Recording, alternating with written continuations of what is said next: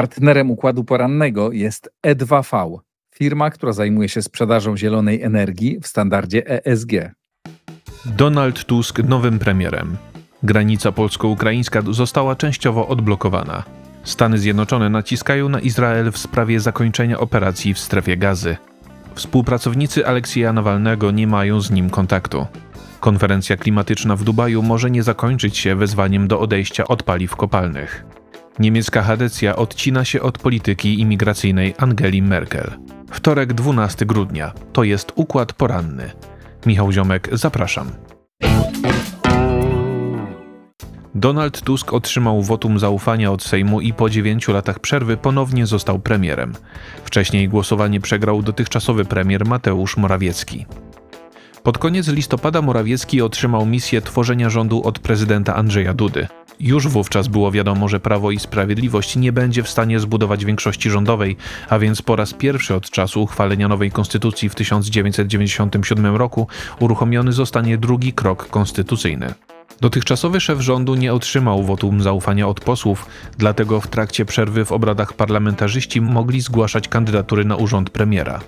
Ostatecznie nowym premierem został Donald Tusk, który uzyskał poparcie 248 posłów Koalicji Obywatelskiej, Trzeciej Drogi i Nowej Lewicy.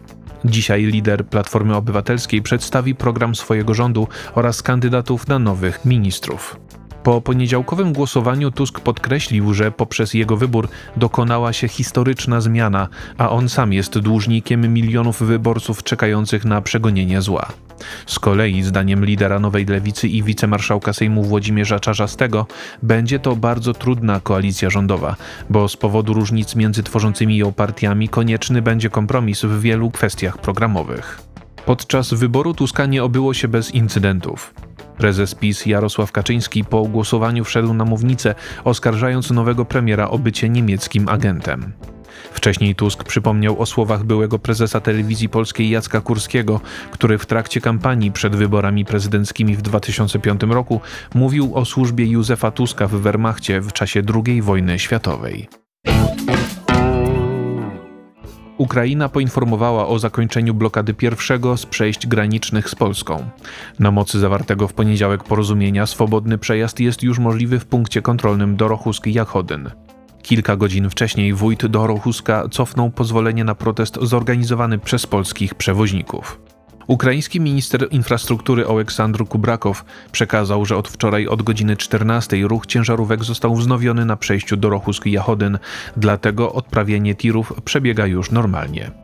Dzisiaj odblokowany dla ruchu ma zostać punkt kontrolny Chrebenne-Rawaruska, a w następnych dniach to samo stanie się także w innych miejscach na polsko-ukraińskiej granicy.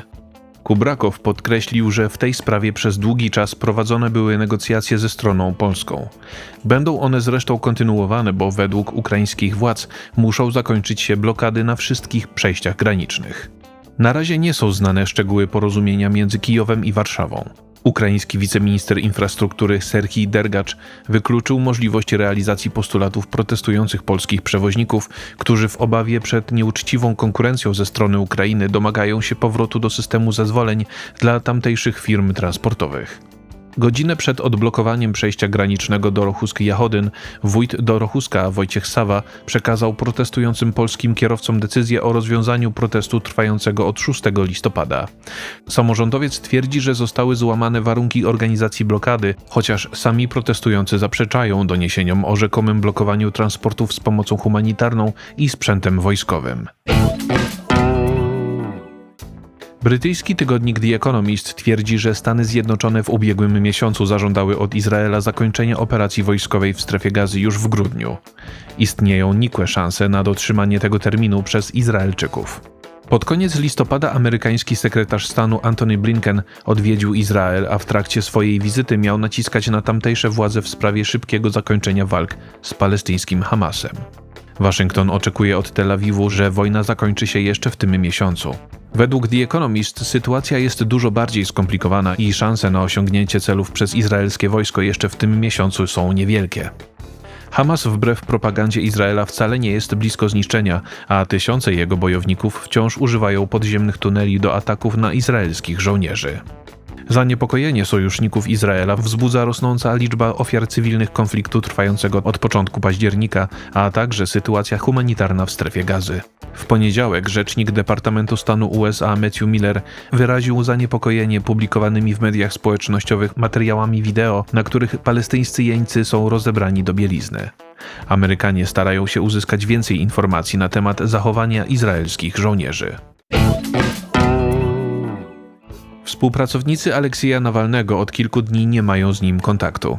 Adwokaci jednego z liderów rosyjskiej opozycji mieli zostać poinformowani o jego przeniesieniu do innej kolonii karnej. Nawalny od czasu zatrzymania w styczniu 2021 roku przebywał w jednym z więzień znajdujących się na wschód od Moskwy. Jego adwokatów poinformowano, że został przeniesiony i znajduje się w innej kolonii karnej.